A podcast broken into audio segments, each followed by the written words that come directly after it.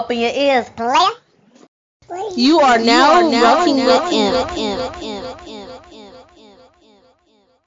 You, man, you gonna be the biggest market to fight. What's going on, man? This your boy Amp. This that Open Your Ears podcast, man. And today, I'm gonna talk about the moguls, man. I'm gonna talk about the the folks who really started. You know what I'm saying? Who my top like folks behind the scenes in the game all the time to me. I ain't gonna have it in no specific order, you know what I'm saying? Because, you know what I mean? There's a few people I want to recognize. Oh, yeah, goddamn, I made a big hiccup on my goddamn top 50, man. You know what I'm saying? Because Drizzy Drake's supposed to be in the top 10. So I'm gonna take, y'all might be upset with me. I'll take Biggie out and put Drake in there, man. I know hip hop here like, what the fuck, you know, man, that man line of work just immaculate. And I know I ain't never been. I'm, I'm I respect Biggie, but you know what I'm saying. I'm one of the biggest Biggie fan in the world.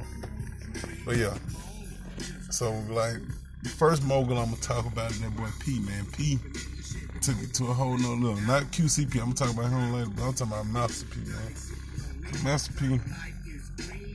Master P had no limit, man. He put a lot of the South shit on him. He had that unbelievable deal with Universal and he just handled himself as a real like boss. You know what I'm saying? I like the way he handled it and how he had the camp. here, all the five artists out of New Orleans, man. Um, the next mogul I'm gonna go with is that boy P Diddy. You know P Diddy had Bad Boy, grew like Total Mase, um, 112, Biggie, um, Junior Mafia, Lil Kim. The list goes on, man. And he started a whole little um, scene. He had the hip hop scene on Smashville early, like later '90s, 2000s. You know what I'm saying? Diddy is a, a mogul that should be recognized as one of the greatest. Another um another mogul I'm gonna recognize right now is, is that boy J Prince.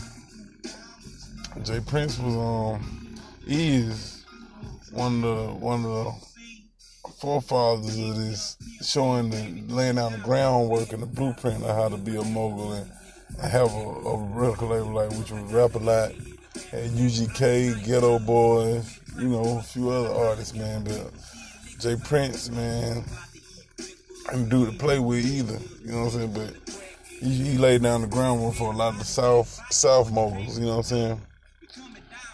Next, I'm talk about Slim and Baby. Slim and Baby, Cash Money, man. They did a lot for the game. You know what I'm saying?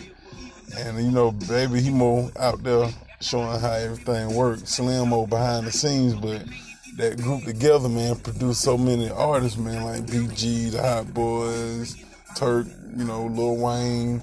Lil Wayne brought in the cash money, Young Money family, you know what I'm saying? So Birdman still having hands in a lot of stuff. He, he, he even where we had Young Boy, he had some stuff with Money Man. You know, baby always in a mix somewhere. You know, no matter what generation he always gonna be in the mix on with the music. You know what I'm saying? Shout out to Cash Money. On um, the next, the next, um, the next mogul I'm talking about is Russell, Russell, Russell Simmons from Def Jam. Man, they one of the found, founding fathers of the hip hop mogul thing. You know, he was with Rick Rubin. They used, they were doing a lot of stuff with like the Beastie Boys, LL Cool J, um, Run DMC, a lot of early artists, early, early in the game. You know what I'm saying? Laying the groundwork of the hip hop scene in New York to prosper the way it did. You know what I'm saying? Wouldn't be none of that without Russell Simmons and the and the work he put in.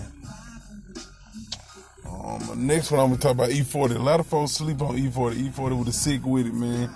You've been doing the thing for a long time, staying relevant. You know, dropping a hit every now and then.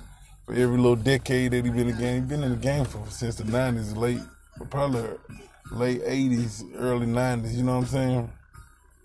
I remember getting introduced to him in in the '90s. So, but yeah, that's another that's another mogul I got I got to put on here. Um, you can't forget Jay Z and the Roc-A-Fella with Dame Dash. You know what I'm saying? They had they run, and um, Jay Z still doing his thing. You know what I'm saying?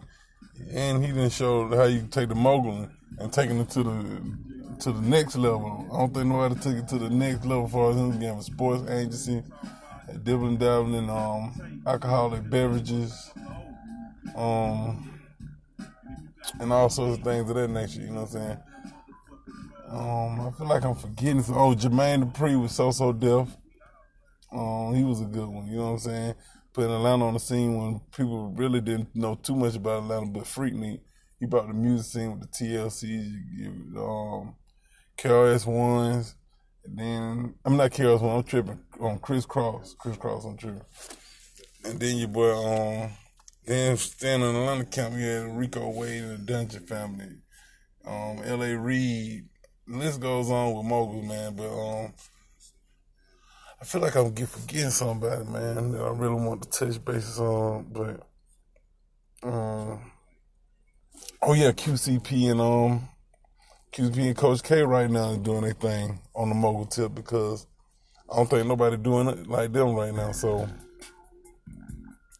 them, they they got a Lil Baby. They got all the hot artists right now. So just going to show that you can still be a mogul in this day and time with the record companies. You know what I'm saying? What kind of I'm not saying failing, but not doing as great as they used to. P and Coach K made it a new way and show y'all how to do it in a new way. You know what I'm saying? And do it in new times. And they took the game that they got or seen from the other moguls and, and elevated it to another level that ain't being touched right now to me. So yeah, this that Open Your Ears podcast, man. It was your boy out, man, talking about the moguls, man. Fuck with your boy.